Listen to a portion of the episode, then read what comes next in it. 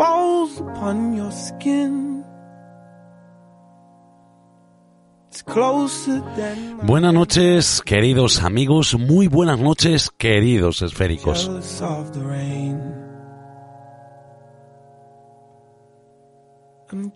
En una noche tan delicada como la de hoy, damos comienzo al programa 19 de la sexta temporada y lo haré con un mensaje a todos los que, como yo, estáis viviendo algo que jamás hubierais imaginado. Y es que el problema del coronavirus ya se ha convertido en pandemia y en este momento lo estamos sufriendo en la mayoría de nuestros países. Esto significa que debemos ser precavidos y seguir los consejos de quien en este momento se ha convertido en el soldado que nos defenderá en esta guerra. Y me refiero a los profesionales de la medicina, los cuales ahora mismo están en primera línea de combate, defendiendo nuestros intereses, nuestros intereses que es nuestra vida. Una guerra que no entiende de razas, ni de religiones, ni de condiciones, y que tal vez sea el aviso de la madre naturaleza para dejarnos claro y que nos concienciemos de que ningún político es líder de este planeta. Y la demostración es dejar muy, muy claro que si no la cuidamos y la respetamos con un microscópico virus, podría acabar con nosotros.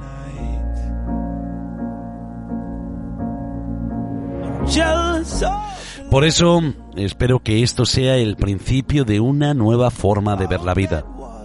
El principio de una nueva forma de ver el lugar que nos rodea. Y que pronto volvamos a sentir que podemos salir a la calle con tranquilidad, sin peligro. Creo que mm, tal vez sea la forma de decirnos a nosotros y a quien nos gobierna que no existe mayor líder que lo que he dicho antes, la naturaleza.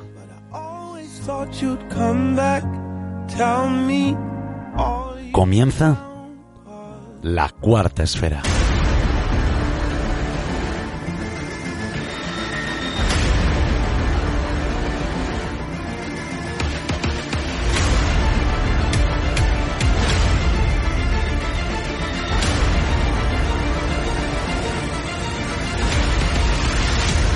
La cuarta esfera.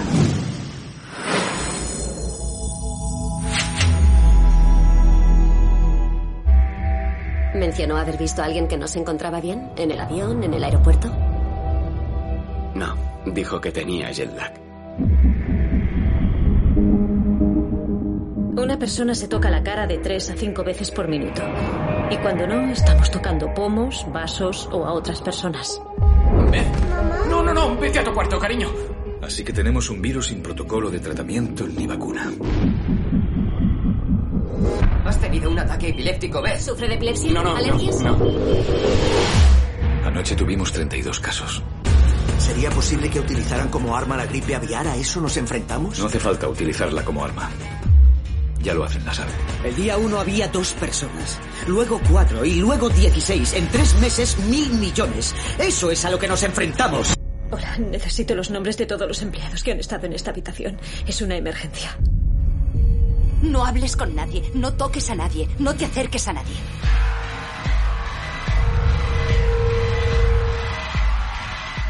Ha llegado el momento de adentrarte en una nueva realidad. La cuarta esfera.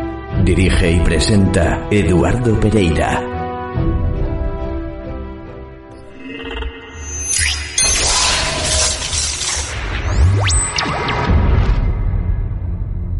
Incógnita con Juan Ruiz.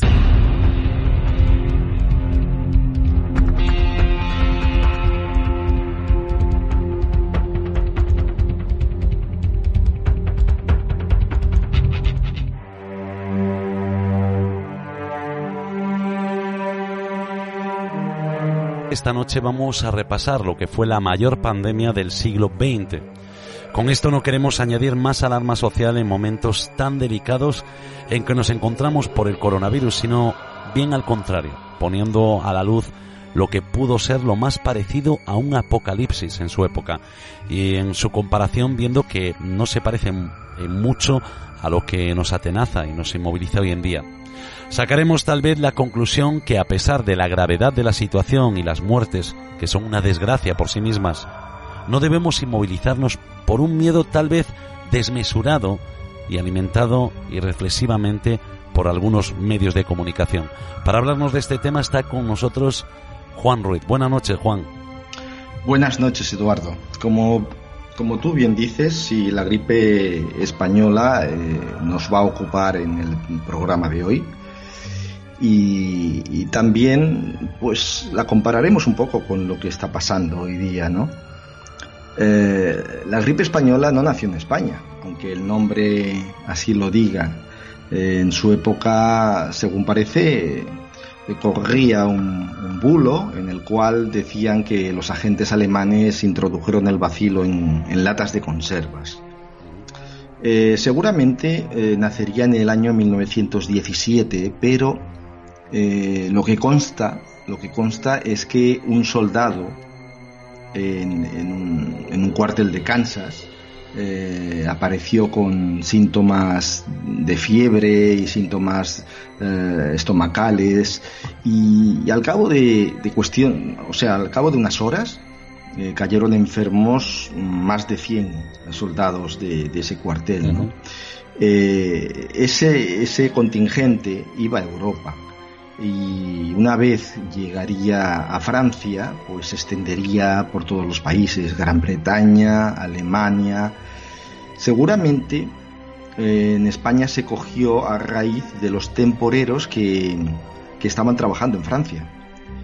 Y, bueno, el, tema es que eh, si se dio en, en, los países como, como digo, a Francia, Estados Unidos, Inglaterra, ¿por qué no, por qué se llama gripe española? Pues precisamente porque en esos países estaban en, lo que sería la Primera Guerra Mundial, estamos hablando del 1918, y había una censura total eh, sobre los, medios. En España eh, no existía esa censura y a la enfermedad se le conocía como em, la fiebre de los tres días o de otros o con otros apodos, ¿no? Lo cierto que en España, eh, mm, digamos que se infectaron casi 8 millones de personas. Y era el único país en el cual los periódicos sacaban a colación esta, esta nueva enfermedad, que se creían que era otras, otras cosas como neumonía y otras complicaciones respiratorias. Y a partir de ahí pues se llamó la gripe española y así ha quedado, ¿no? Como digo, eh, al principio se creía que era un tipo de neumonía que no se conocía. Lo cierto es que esta cepa, que seguramente ya cuando llegó a, Europa ya venía mutada de, Estados Unidos, y ahí es donde adquirió esa virulencia tan desmesurada, eh, esa cepa era muy violenta, muy, muy virulenta. En Estados Unidos abundaban las informaciones que una persona podía levantarse con, fiebre, eh, a mediodía podía estornudar y podía eh, escupir sangre y a la noche ya estaba, ya estaba muerta. Eh, en fin, los síntomas eran espantosos. Eh, una fiebre muy alta, insuficiencia respiratoria, falta de oxígeno, que causaba un tono azulado en, en la gente. no podían respirar porque las, las hemorragias encharcaban de sangre los pulmones y provocaban vómitos. De hecho, los enfermos se ahogaban con sus propios fluidos. Y principalmente esta, esta cepa, la particularidad que tiene con respecto a otras, a otras de gripe, es que no solamente afectaba a los más jóvenes y a los más viejos, sino que sobre todo a los adultos sanos, entre 20 y 40 años. Bueno, ¿y cuál fue el alcance de esta pandemia y qué número se estima de personas que pudieran haber sido afectadas? Pues solamente en China podemos hablar de que se había cobrado la vida de unos 30 millones de personas. O sea, estamos hablando del 35% de la población en la época. En Estados Unidos, cerca del 28% de la población padeció la enfermedad y murieron entre medio millón y 675.000 personas. Y en la India británica, entre 10 y 17 millones. En Sudáfrica desaparecieron comunidades enteras, ¿no? Y por poner un ejemplo de tantos, en Alaska, en un pueblo inuit de Fairbanks de 80 habitantes, en una semana, solamente una semana, mató a 78 personas. Eh, debería de haber sido sobrecogedor. La lista es interminable de, países. Y en España, como he dicho antes, fue uno. De, España fue uno de los países más afectados. Casi 8 millones de, personas infectadas. Eh, ya, digamos que se podría contar que los fallecidos mm, llegarían sobre unos llegarían a ser cerca de 300.000, aunque las estimaciones no son exactas porque hay que, recordar la, eh, la gran dificultad en los censos de la época. ¿no? Eh, en España el sistema de salud se vio desbordado. Eh, muchos médicos murieron, no, se, no existían las medidas, digamos, sanitarias básicas. De hecho, la enfermedad en España fue casi el doble o el triple que en países como Alemania. Eh, las medidas esenciales de lavarse las manos, de higiene, no existían entre las clases populares. Eh, en fin, por poner una anécdota, el alcalde de Barcelona mismo solicitó al ejército eh, para la ayuda para transportar y enterrar a los muertos, porque es que no daban abasto. Claro. Se calcula que, como he dicho antes, la mayoría fueron jóvenes y adultos saludables, que era la parte digamos, eh, activa de la población, ¿no? Y, una peculiaridad y es que también afectaba a los animales domésticos. De hecho, es considerada la pandemia más devastadora de la historia humana, ya que se podría calcular que en, un, en solo un año mató entre 50 a 100 millones de personas según sea el investigador, aunque posiblemente estaría más cerca de los 100 millones de personas. Pero hay que tener en cuenta que no es la cantidad solamente de, millones de personas eh, que, que, fallecieron, sino la velocidad de esa mortandad. Porque estamos hablando de unos meses. Claro. Eh, y en unos meses se calcula que del 5 al 6% de la población de, de, todo el planeta falleció. Hay otras epidemias, como la del 1580, que tal vez pudieron ser igual o, más importantes, ¿no? Pero hoy día pues no se puede estudiar con exactitud. Digamos que la del 1918, la gripe española, es la que a día de hoy se tiene más posibilidades de estudiarla eh, con censos y, por eso mm, a día de hoy es la más importante que, ha existido. Bueno, y según parece, no hace mucho tiempo algunos investigadores reconstruyeron este virus.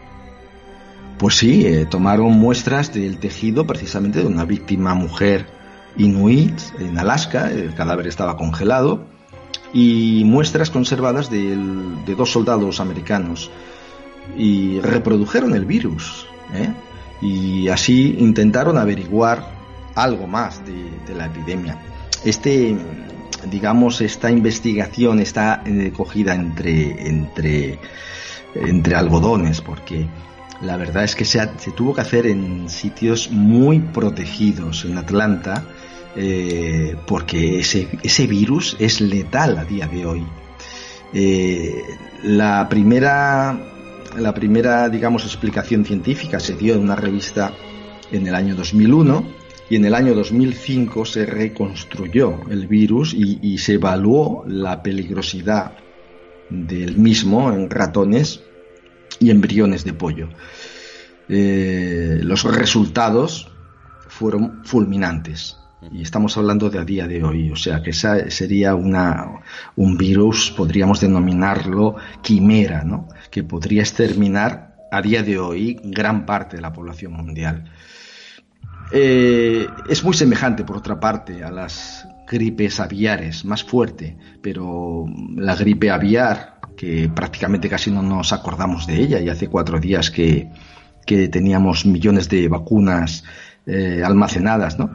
Pues es muy, es muy peculiar, eh, muy semejante a ella, pero eh, esta, esta la sobrepasa en efectividad y en, y en peligrosidad, lógicamente.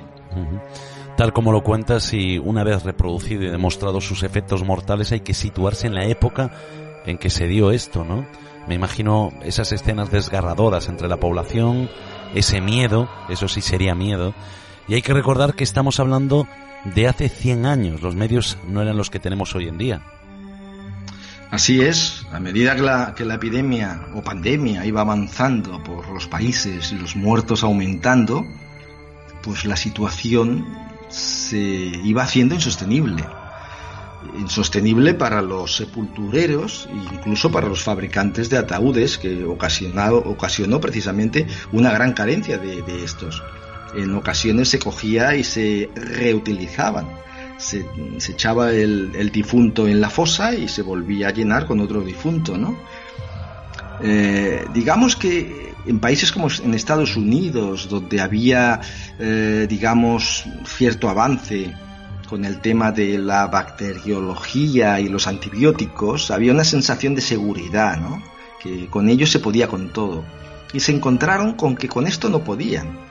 Entonces, eh, casos como, como, los que se daban eh, causaron el pánico. Hay que tener en cuenta que solamente en un mes, en octubre del 1918, murieron 200.000 personas americanas de, de, esta gripe española. Las funerarias apilaban los ataúdes en los pasillos, incluso en las viviendas se dejaban los ataúdes porque no se podían recoger, ¿no? Eh, digamos que, que, los sepultureros ya, eh, eh, los, que, los que no habían muerto ya no iban, ya se ausentaban del trabajo porque es que, es que caían la mayoría. Y, y las familias tenían que cavar sus propias tumbas a veces, ¿no? escenas dantescas. Trenes llenos de ataúdes, cadáveres, eh, por todos los lados. Digamos que, por ejemplo, en Filadelfia los muertos llegaron a, tener en el pico máximo mil, mil fallecidos por día. Eso era imposible de controlar y de, y de buscar eh, soluciones, ¿no? Digamos que, pues, por ejemplo, morgues que tenían una capacidad, como se daban, de 30 a 40 cadáveres, tenían hasta 500, ¿no?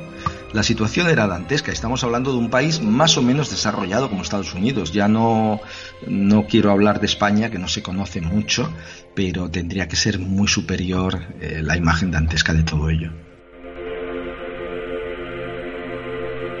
Bueno, insistimos en que no queremos meterle miedo a la gente, sino que estamos hablando pues de algo que ya lleva ocurrido, ¿no? A lo largo de la historia Estamos hablando ahora de, de esta gran pandemia, de la gripe española, pero no fue la única. Sí, hubo otras muchas, la que hemos mencionado antes, en, la, en el 1580, hay otra en el 1552, y eso sin contar pues la, las famosas epidemias de la Edad Media, la peste de Italia, en fin. Eh, digamos que los científicos consideran que cada 50 años se produce una pandemia de gripe y, entre medio pues se producen ciertas, digamos, epidemias. En el año 1957 se puede mencionar esta, que, se, que venía del Asia, eh, y que se difundió, mmm, digamos, del 1957 al 1958, causando entre 1 y 2 millones de muertos. Y en este caso afectó eh, principalmente a adolescentes sobre todo niños en edad escolar ¿no? y adultos jóvenes. Uh -huh. Luego, en el 1968, coincidiendo con Vietnam, precisamente los soldados americanos la trasladaron a, a Estados Unidos, se produjo eh, la, la, llamada gripe de Hong Kong y posiblemente eh, fallecerían casi 4 millones de, de personas. Estamos interconectados. Digamos que las epidemias y las pandemias eh, no entienden de fronteras ni de nacionalidades y hemos de convivir con ellas, así de sencillo. Bueno, como conclusión y habiendo pasado revista a estas espeluznantes escenas y estadísticas de mortandad, cada una con una historia de seres humanos, por supuesto, y cuyas vidas fueron truncadas por la enfermedad. ¿Qué podemos decir del coronavirus, aparte de las medidas de higiene y precaución que todos conocemos por la información diaria del Ministerio de Sanidad? Eh, existen otras cuestiones también importantes, como por ejemplo el alcance del miedo entre la población, que puede resultar contraproducente en muchos ámbitos de nuestra vida personal, ¿verdad? Evidentemente. Y, aquí quisiera decir que salvo, eh, y bueno, mencionar el tema de las muertes, siempre son desgracias personales, por supuesto, pero, pero esta más bien parece una pandemia de, de miedo, ¿no? Porque se están dando eh, lugar a sacar todo lo negativo, todo lo oscuro del ser humano. Ese, ese tema de pánico que todos conocemos por las bolsas. Las bolsas no es un lugar donde se juega el dinero, sino es, digamos, el termómetro de las factorías y empresas que, que, que nos rodean en las grandes ciudades, ¿no? Eh, si esas si esas factorías por ejemplo, presas del pánico eh, no, no, trabajan, pues ocasionarán grandes cantidades de paro. Y ya se está dando falta de suministro en, sitios, en, fábricas que necesitan productos del Oriente. Estamos interconectados, no solamente en las pandemias, sino en, el tema económico. Y en España, sobre todo, el tema el tema industrial, el tema del turismo, que ahora veremos los, los resultados, porque estamos entrando ya en la primavera y el verano, que son importantes. Y, bueno, hay que decir ¿no? del tema del, racismo, que también se están dando algunos casos injustificados y racionales. Eh, como he dicho antes, eh, eh, las enfermedades, la gripe, las pandemias no conocen ni color de piel, ni nacionalidades, ni, ni nada de ello, ¿no? Eh, es, es, irracional. Es irracional incluso la compra de alimentos que últimamente se está dando, porque en España no hay escasez de alimentos. Y, y eso tenemos que, que moderarnos un poco porque hay que recordar que hace, hace un par de años eh, las estadísticas de la gripe común en España fueron de 800.000 infectados, 52.000 ingresados y 15.000 muertos. Solamente en España. Si estamos hablando de Europa, estamos hablando de 50.000 muertos solamente de la, de la gripe. Y nadie ha dicho nada. Cada año lo podrían decir y nadie ha dicho nada. Entonces, eh, vamos a ver cómo se desarrolla, tener las, mm, las, precauciones que todos conocemos por los consejos que, da el Ministerio de Sanidad y dejar que los profesionales, que tenemos grandes profesionales de la sanidad pública, eh, haga su trabajo, porque es la sanidad pública y sus profesionales la que nos va a sacar de este bache temporal y pronto todos volveremos a la normalidad. No nos quepa la menor duda.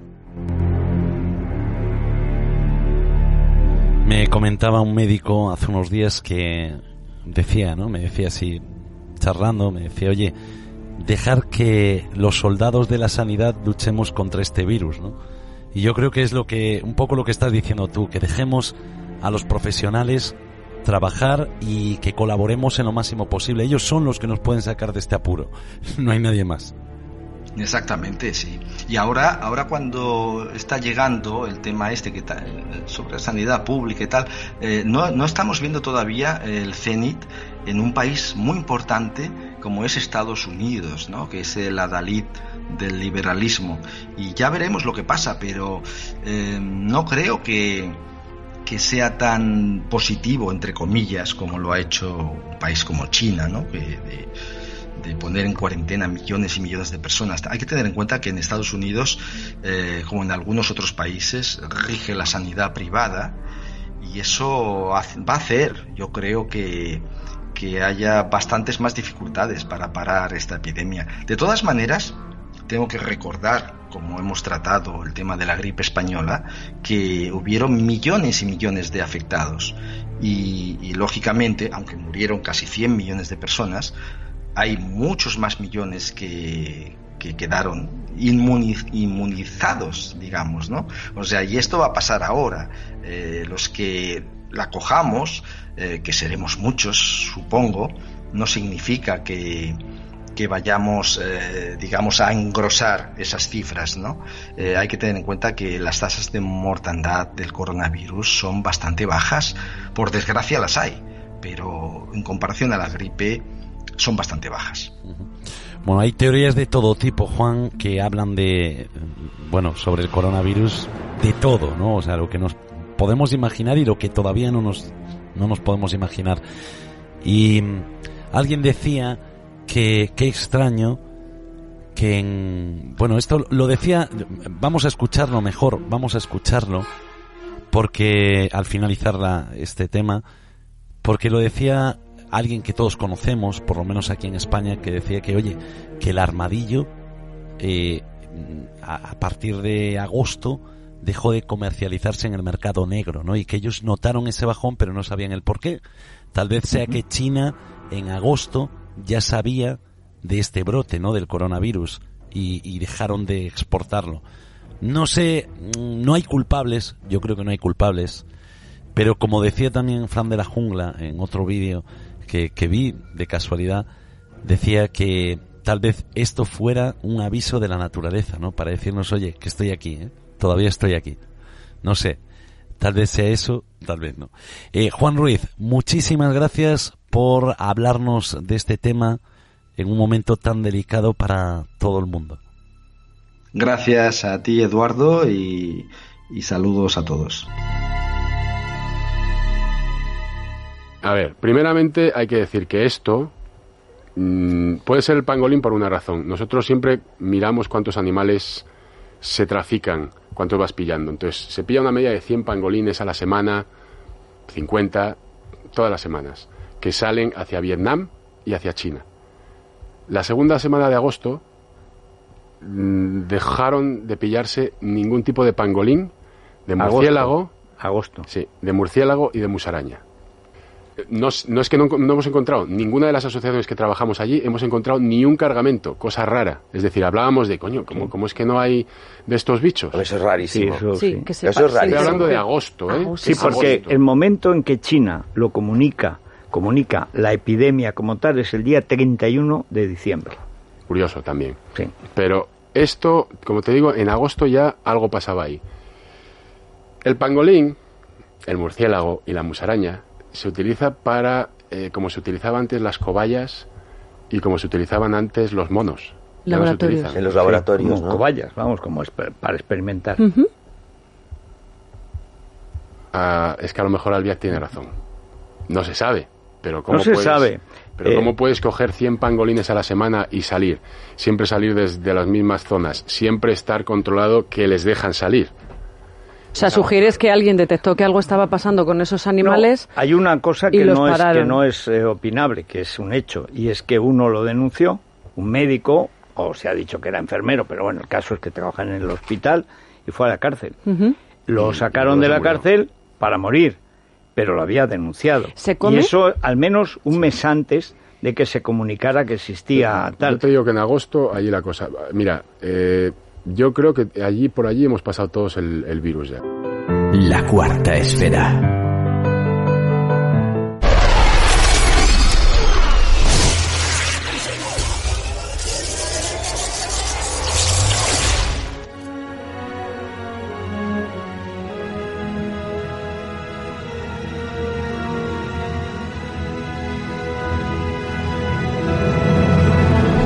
Enigmas de la Historia con Yolanda Ángel.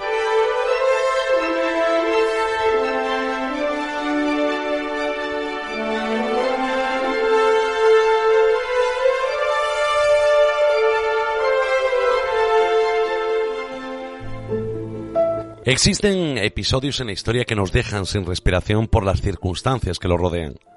El desprecio a la vida humana que será narrada por los vencedores, y con el tiempo la memoria de los vencidos que también será reclamada. Hechos terribles que están ahí y con el tiempo podemos cuestionar o no. Sin embargo, hay algunos que son miserables y vergonzosos, tanto que se obvian, como si no hubieran existido, dejando a su suerte anónima a las víctimas.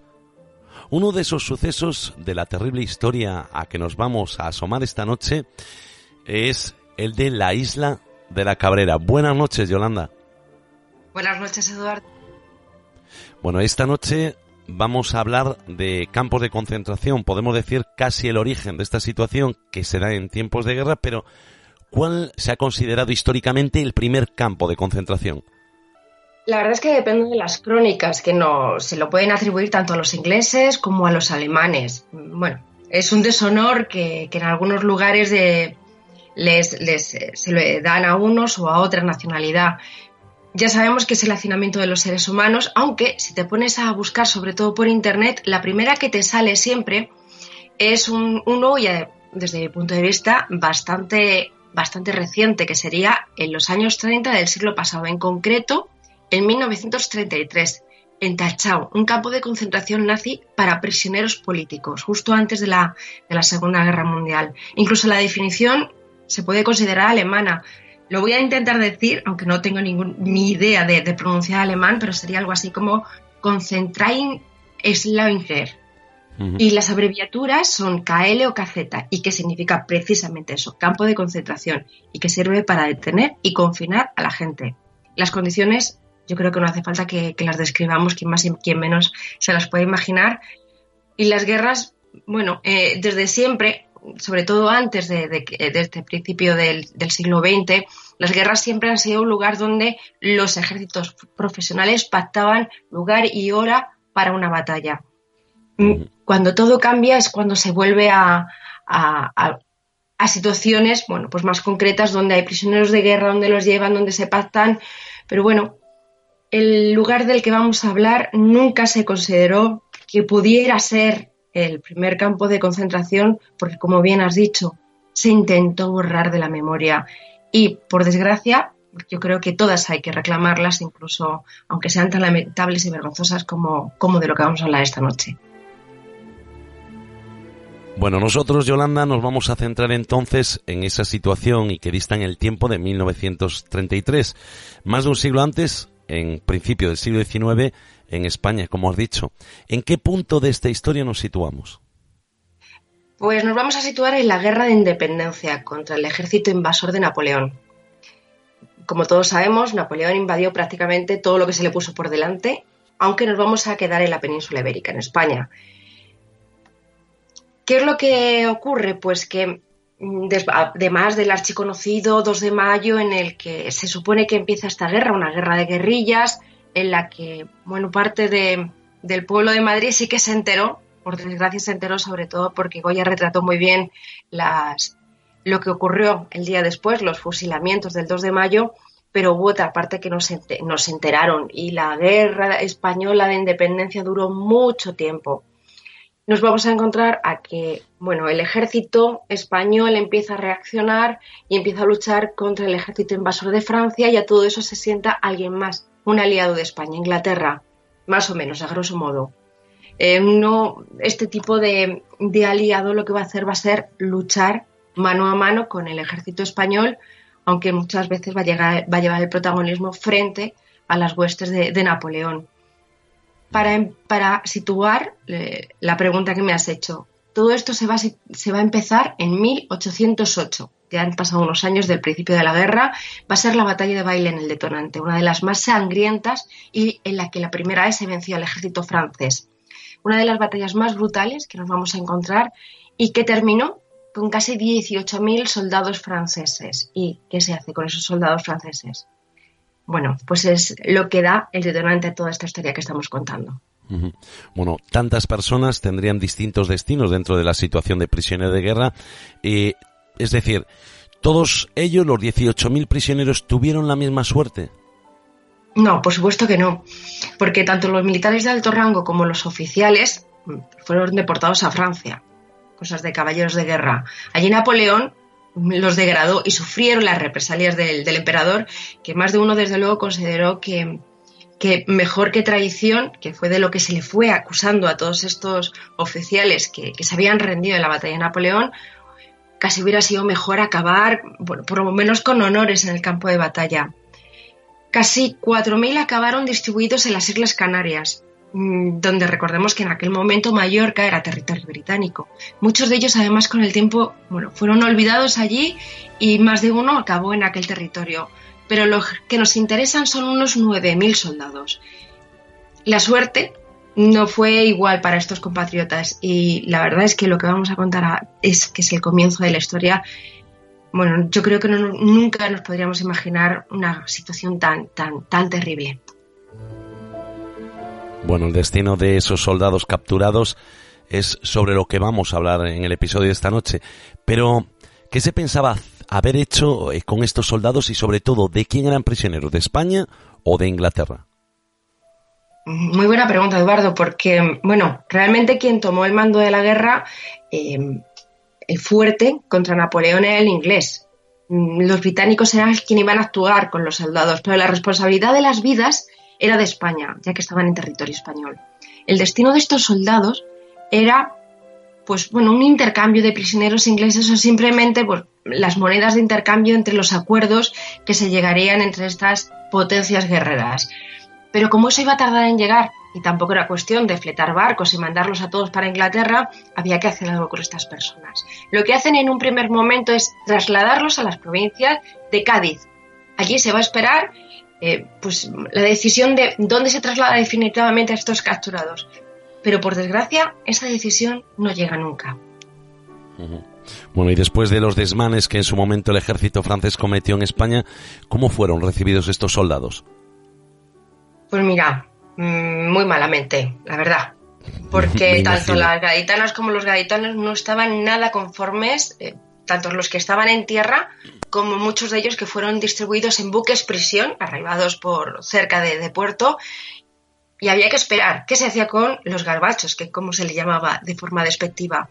Los encargados de la custodia de estos soldados eran tanto británicos como españoles.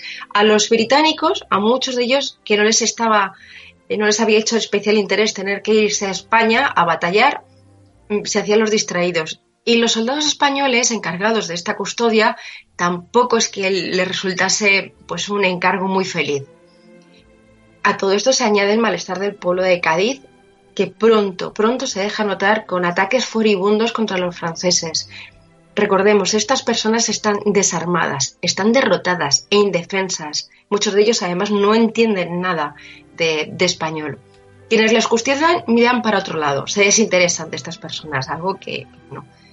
¿Qué ocurre? Pues que este desidia lo que hace es que los pocos meses que estuvieron allí los prisioneros esperando el destino, se mostró mortal casi para 2.000 soldados que murieron muchas veces a palos, a pedradas, de escaramuzas. Los mandos se dieron cuenta que bueno, pues tampoco podían permitir esa circunstancia que la situación, si, los, si muchos de estos soldados morían y de esta manera no podían ser, perdón, la moneda de cambio que, podía pretenderse para los pactos. ¿Y qué se hacía con estos soldados?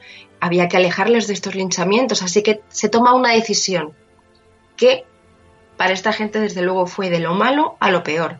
Se les traslada a la isla de la Cabrera, donde, bueno, pues para todos ellos lo que ahora nosotros podíamos pensar que es un paraíso se va a convertir en una prisión y además de las más hostiles. Has mencionado la isla de la Cabrera y precisamente el tema de esta noche se titula así, ¿no? La isla de Cabrera. Eh, ahora es una de las joyas naturales de las Islas Baleares, que como has dicho antes, era territorio británico. Pero, ¿cómo era esa isla entonces? La isla de la Cabrera, que, como acabas de mencionar es un paraíso turístico actualmente, está situada geográficamente al sur de Mallorca, pertenece a este término municipal y siempre fue un enclave militar muy importante en la zona. Fue refugio de piratas, de corsarios británicos, porque como pertenecía a Inglaterra ya sabemos que en aquel momento este imperio amparaba o tenía en nómina a muchos de estos marineros profesionales que lo que hacían era atacar a los barcos de los enemigos. Estaban a sueldo de, Inglaterra y ese era uno de los puertos donde podían ocultarse. La Cabrera entonces era un lugar inhóspito, algo más de unos 15 kilómetros cuadrados abrupto, con muy pocos recursos para sobrevivir, si no era con el traslado de víveres desde otros lugares. De los 6.000 sobrevivientes de, las escaramuzas que sufrieron, se les unieron allí más prisioneros de, de otras batallas que estaban perdiendo estos soldados eh, o, este ejército de Napoleón. Era, pensarían en su momento los, oficiales británicos, el lugar perfecto, una prisión natural para, de nuevo, 39.000 almas, pero mm, realmente no era tanto una prisión o cárcel, sino un infierno al que se encontraron. En un primer momento supongo que habría cierta tranquilidad por parte de todas esas personas, pero lo que en un principio podía parecer como una liberación sería al final pues desesperación, ¿no? ¿Cómo se organizaron con estas personas, prisioneros de guerra? Mm, realmente, bueno, eh, la situación se cuando llevan a estos prisioneros allí, lo que se piensa es que van a estar pocos meses. Esa es un poco la, la intención. Y claro, se les suelta allí después de haber vivido lo que han vivido en, con el miedo en Cádiz, muchos de ellos a, morir de una manera, pues bueno, eh, tan lamentable. ¿Qué ocurre? Pues que hay muy poco espacio, son muchas personas y sobre todo hay pocos alimentos. en muy poco tiempo, aproximadamente, todas estas personas que al principio creen que es un pequeño suspiro o respiro lo que se van a encontrar allí, se encuentra que prácticamente los han abandonado. Hay un, par de, una flota, una pequeña flota que va cada cuatro días a llevar suministro para la supervivencia, eh, alimentos y, agua, pero claro, es que estamos hablando de muchísimas personas, no dar abasto a todo esto, no solamente el grave problema que, se van a encontrar de, de, alimento o de agua, agua potable, sino también enfermedades. Para muchos de ellos, de repente se empiezan a dar cuenta que es que no hay ninguna posibilidad ni de sobrevivir ni de escaparse, ni de... El caso es que con todos estos mm, ingredientes es un cóctel perfecto para lo que va a derivar, que es que muchos de estos soldados van a empezar a sufrir ataques de locura y ataques muy, muy terribles. Una locura que agravará, que se agrava por la falta de alimentos, ¿no? ¿Qué pasa y cómo repercutió en la vida de estas personas la falta de abastecimiento? Pues mira, la desesperación, imaginémonos, la, es la desesperación absoluta. Pasa el tiempo, te acaban de intentar matar a ti y a tus compañeros, te, largan a un lugar donde eh, casi es la prisión perfecta en ese momento y encima prácticamente no hay alimentos. Eh, cada cuatro días sí que es verdad, van estos barcos a llevar víveres, pero pronto empiezan a desaparecer además los pocos animales que hay en la isla. Unas cuantas cabras, conejos, reptiles, insectos. Incluso hay un tubérculo en la zona a la cual llamaban la patata de la cabrera, pero resulta que es venenosa no lo saben, lo desconocen. Así que esto da lugar a decenas de intoxicados. Si esto fuera poco, la isla sufre cada dos por tres tempestades temporales. Afectan al tráfico de barcos, a la comunicación con la isla. En uno de estos temporales fue uno muy largo, muy peligroso, que hizo que se cortara la navegación. ¿Y qué ocurre? Que no aparecen los suministros para los realmente abandonados en la isla. Que mm. se traduce la desesperación absoluta que muchos de ellos después de tantos días abandonados, hasta que se reúnen los suministros, que cientos de hombres, pesas del hambre, de la locura, porque se, están muriendo de hambre, abandonados, intentan abordar el barco. Esto aterroriza a los navegantes, que lo que hacen es que cortan el suministro y vuelven a Mallorca. Y dicen que ya no ven para allá. Los encargados del suministro, claro, alegan, esto es muy peligroso para mis hombres. Y claro, peligroso los pobres hombres abandonados literalmente, porque han pasado días sin que vaya nadie a auxiliarles. Y a todo esto se suma los días del miedo de quienes tienen que llevar los suministros. Todo esto acaba en locura, desesperación, hambre, enfermedades. Dieron lugar a episodios terribles de canibalismo, tanto de los que se morían como de ataques a unos y a otros para matarse, para comerse. Mientras los que estaban en los barcos de alrededor militares, que eran los que estaban custodiando para que no escapasen los prisioneros, fueron los mismos que contemplaban aquellas dantescas imágenes sin hacer nada. Fueron los primeros años de cautiverio de estos soldados franceses. Es que no nos podemos imaginar cómo tuvieron que pasar estos años de hambre, de enfermedades, sin que nadie, nadie les auxiliase. Yo creo que es terrible. desde luego una situación extrema, ¿no? Para sobrevivir, eh, te iba a decir en ese tiempo, pero en ese tiempo, en este y en cualquiera, ¿no? Eh, hablando de tiempo, esto sería al principio, como tú bien has dicho, pero ¿cuánto tiempo estuvieron esas pobres personas hechas prisioneras en la cabrera? Una barbaridad, porque la decisión como hemos comentado, se suponía que va a ser para unos meses. Eso fue en el verano de 1808, cuando se llevaron estos soldados a la Cabrera. Pues este encierro terminaría en 1814, que son unos cuantos años aislados y, apartados del mundo. Claro, después de estos terribles acontecimientos que ocurrieron en los primeros años, a espaldas de una guerra que seguía sin estos hombres, fueron olvidados, tanto por el bando que les protege, que bueno, lo único que, que no se mueran del todo, pero eh, los franceses también están en una batalla, porque la primera batalla que pierden es Bailén, pero es la primera de una cuesta abajo del ejército de Napoleón, y el emperador no tiene la cabeza en ellos, sino en intentar no seguir perdiendo batallas. Al principio, cuando estos soldados además se encontraban que estaban muy graves o que habían sufrido algún tipo de enfermedad, algunos de ellos sí que los sacaban de la isla. Eran auxiliados, los llevaban a un hospital y los sanaban.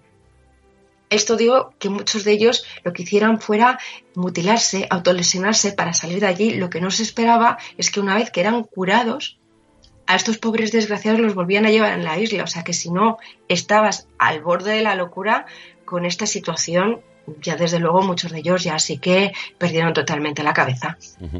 Desde luego una barbaridad, ¿no? Seis años metidos en la cabrera. Eh, ¿Cómo se apañaron estos hombres para sobrevivir? Porque después de pasar tantas calamidades, uno se puede hacer esa pregunta, ¿no? De cómo se apañaron ellos, cómo hicieron, cómo, cómo actuaban. Pues es que, claro, después, como bien dices, después de esos momentos que, son tan trágicos, tan convulsos, quienes mm, sobreviven, muchos de ellos han caído en la locura. Pues es que los que quedan no tienen más remedio que organizarse, porque es que si no, el final sí que puede ser totalmente terrible. Eh, al principio, cuando ya se empieza un poco a organizar, hay como dos grupos. Los que quedan en la costa, que además les llamaba los Robinsones, y sobreviven con lo que pueden pescar. Y luego hay otro grupo que son los que se encargan un poco de los enfermos o los que han perdido prácticamente la cordura, que están en el interior, sobre todo en una de las cuevas, la de los tártalos. Allí están metidos pues un poco, sobre todo para controlarlos, para que no cometan, para la redundancia, ninguna locura. Los mandos lo que intentan es organizar todo aquello. Tienen que vivir en una comunidad que bastantes padecimientos han sufrido. Los dos primeros años, imagino, es que nos lo tenemos que imaginar, han muerto dos de cada cuatro soldados. Es una barbaridad. Una animalada, sí.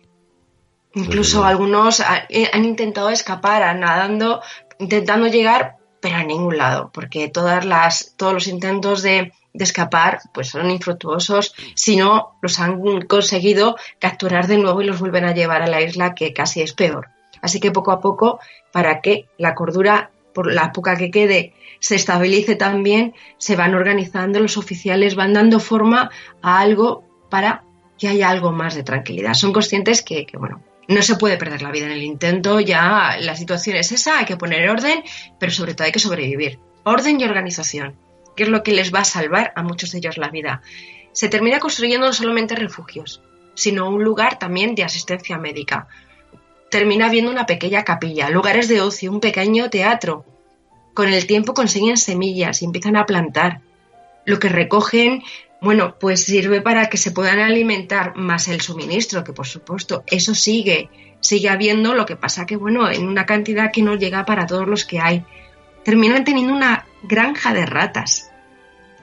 Y, bueno, pues eh, obras de teatro también terminan haciendo en este pequeño teatro que se han construido, porque la vida sigue, aunque sea de manera tan reducida, hay que estar ocupado tienen que tener la mente ocupada y si no hay remedio eh, eh, es morirse. O eso o lo otro, no hay mucho más. Sí que es cierto que es una zona en la que, bueno, pues las tormentas, los vendavales hacen su aparición más de una vez. No son construcciones grandes y resistentes, se destruyen, bueno, pues se vuelve a lamentar de nuevo. El tiempo que pasó, incluso eh, con estas organizaciones, les sirven para que recibir a más prisioneros en la Cabrera, porque la guerra avanza, sigue habiendo prisioneros y estos prisioneros los vuelven a llevar a, la isla de la Cabrera para su desesperación. Lo bueno que tienen es que ya no es como aquel primer grupo que llegó de lo malo a lo peor. Por lo menos ahora hay quien, quien está para recibirles y para recibirles de una manera por lo menos un poco más amable. Un encierro que acaba en 1814 una vez se, se derroca a Napoleón. Pero ¿qué ocurrió con los prisioneros franceses? Pues después de tantos avatares, una vez que Napoleón desaparece de la escena política, los franceses bueno, pues eh, los que quedan en la isla por fin son liberados. Tengo que decir que no, no estaban, lo que he querido puntualizar antes también, que no quiero que la gente piense que están abandonados de, del todo. Sí que están abastecidos, continúan más o menos atendiendo si necesitan algún tipo de medicinas, pero por supuesto allí metidos en la cabrera. Una vez que Napoleón bueno, es derrocado, sí que le sacan a los sobrevivientes los que han sobrevivido tanto al hambre como a las enfermedades. Se cree que, bueno, pues en, el tiempo que estuvieron en, esta isla, eh, que fueron alrededor, fíjate, alrededor de 18.000 soldados, apenas van a sobrevivir 3.000.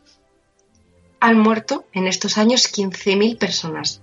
Las condiciones terribles con las que se además se encontraron estos soldados, bueno, pues eh, mm, ya las hemos descrito, no las podemos imaginar. Fueron increíblemente complicadas, pero bueno, era una situación que, tenía que subsanarse de alguna manera y, no me extraña que, a todos les, diera vergüenza lo que tuvieron que pasar estos soldados. Yo creo que, bueno, lo que ocurrió en esta isla, en la Cabrera, muerte, desesperación, angustia, bueno, de todo, locura, eso tuvo que ser un infierno, ¿no? Para estas personas. ¿Qué les pasa cuando eh, consiguen sobrevivir, se van a sus casas? ¿Y, cómo se les recibe? Pues estas 3.000 personas que, son repatriados a su país, que si no han vivido suficiente drama en estos años, claro, cuando llegan a su país, ¿qué ha ocurrido? Francia ha cambiado. La lealtad a Napoleón ha desaparecido. Es más, son considerados traidores los que manifiestan algún tipo de simpatía por él. Estos soldados, que han permanecido fuera durante tantos años, no dejan de ser soldados del ejército, pero no francés sino de Napoleón. Se les estima que todavía tienen una fidelidad hacia el emperador derrocado. No hay ningún tipo de reconocimientos con ellos, no hay ayudas, no hay nada. Todo el tiempo que, tuvieron, que estuvieron allí prisioneros, mm, realmente fuera, es como si hubieran sido invisibles, se desvanecieron. Pero no solamente la, memoria de, de, todos aquellos muertos, sino, sino por desgracia también va a ser la de los vivos. Francia los olvida. Inglaterra los olvida. España no se hace responsable. Yo creo que es uno de los episodios más vergonzosos que se les tiene que echar a la cara tanto eh, nuestro país que fue el que bueno los mantuvo allí, Inglaterra que los utilizó de moneda y como no les servían los abandonó y Francia eran sus, propios compatriotas no quiso saber nada de ellos porque eran de un ejército que ya no les pertenecía.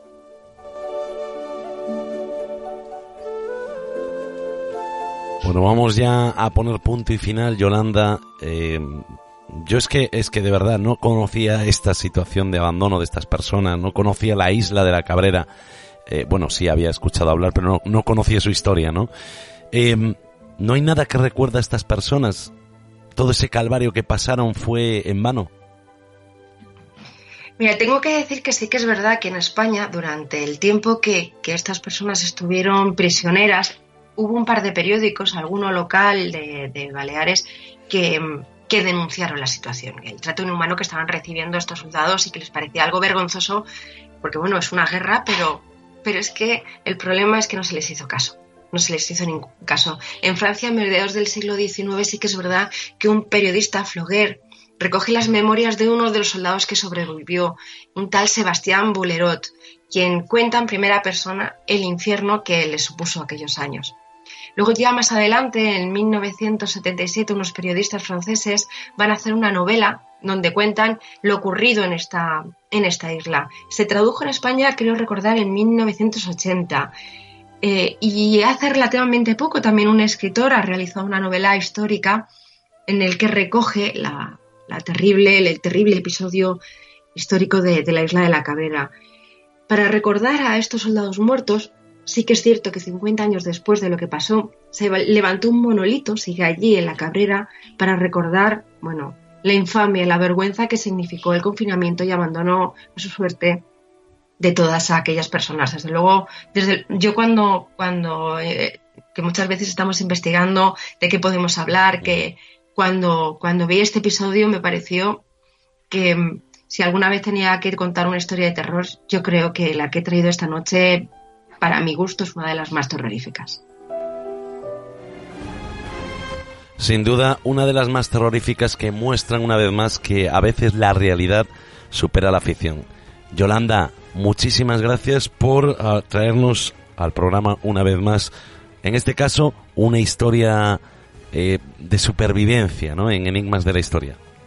Ha sido, ha sido todo un placer eh, poder estar una noche más con vosotros y, y poder traeros estas historias, estas historias de terror, esta vez sí.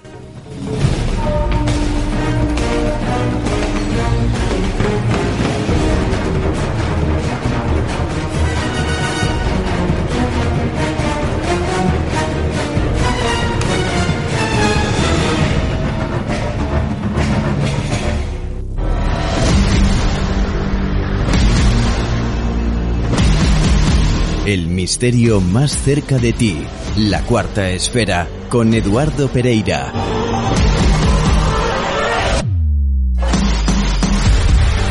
Suscríbete a nuestro podcast en nivox.com.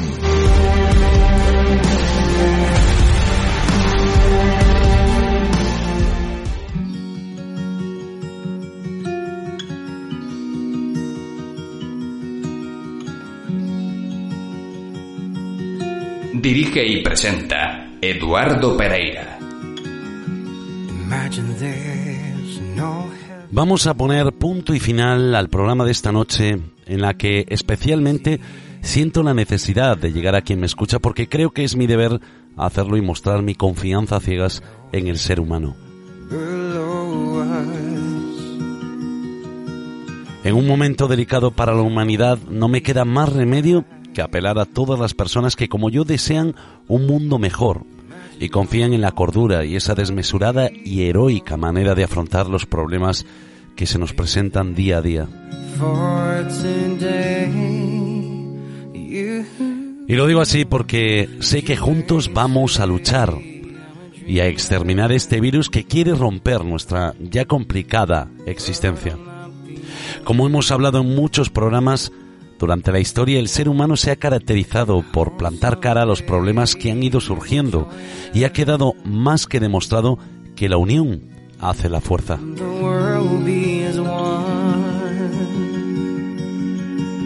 Eso lo hemos visto en las guerras que han devastado el planeta, en esas catástrofes naturales en las que hemos podido ver al gran ejército de la esperanza, luchando contra viento y marea, hasta salvar la última vida posible, sin descanso siempre. Lo hemos visto cuando el petróleo inundó las costas gallegas, en ese accidente del petrolero Prestige, y cuando a los gallegos apenas le quedaban fuerza para salvar sus playas. Ahí aparecieron miles de voluntarios de cualquier lugar del mundo dispuestos a darnos la mano para levantarnos. Y no sabéis lo que eso significó para nosotros. Y no olvidéis los atentados de Madrid y Barcelona. Desbordamos los bancos de sangre nacionales. En cuestión de minutos.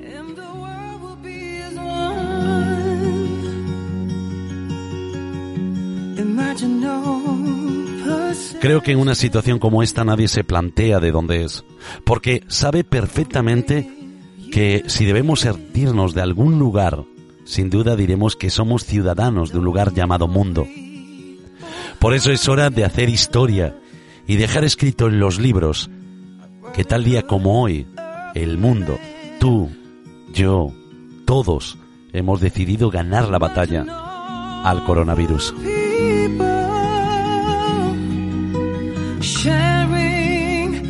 Queridos amigos, queridos esféricos, nos vemos dentro de siete días en un nuevo vuelo con la cuarta esfera.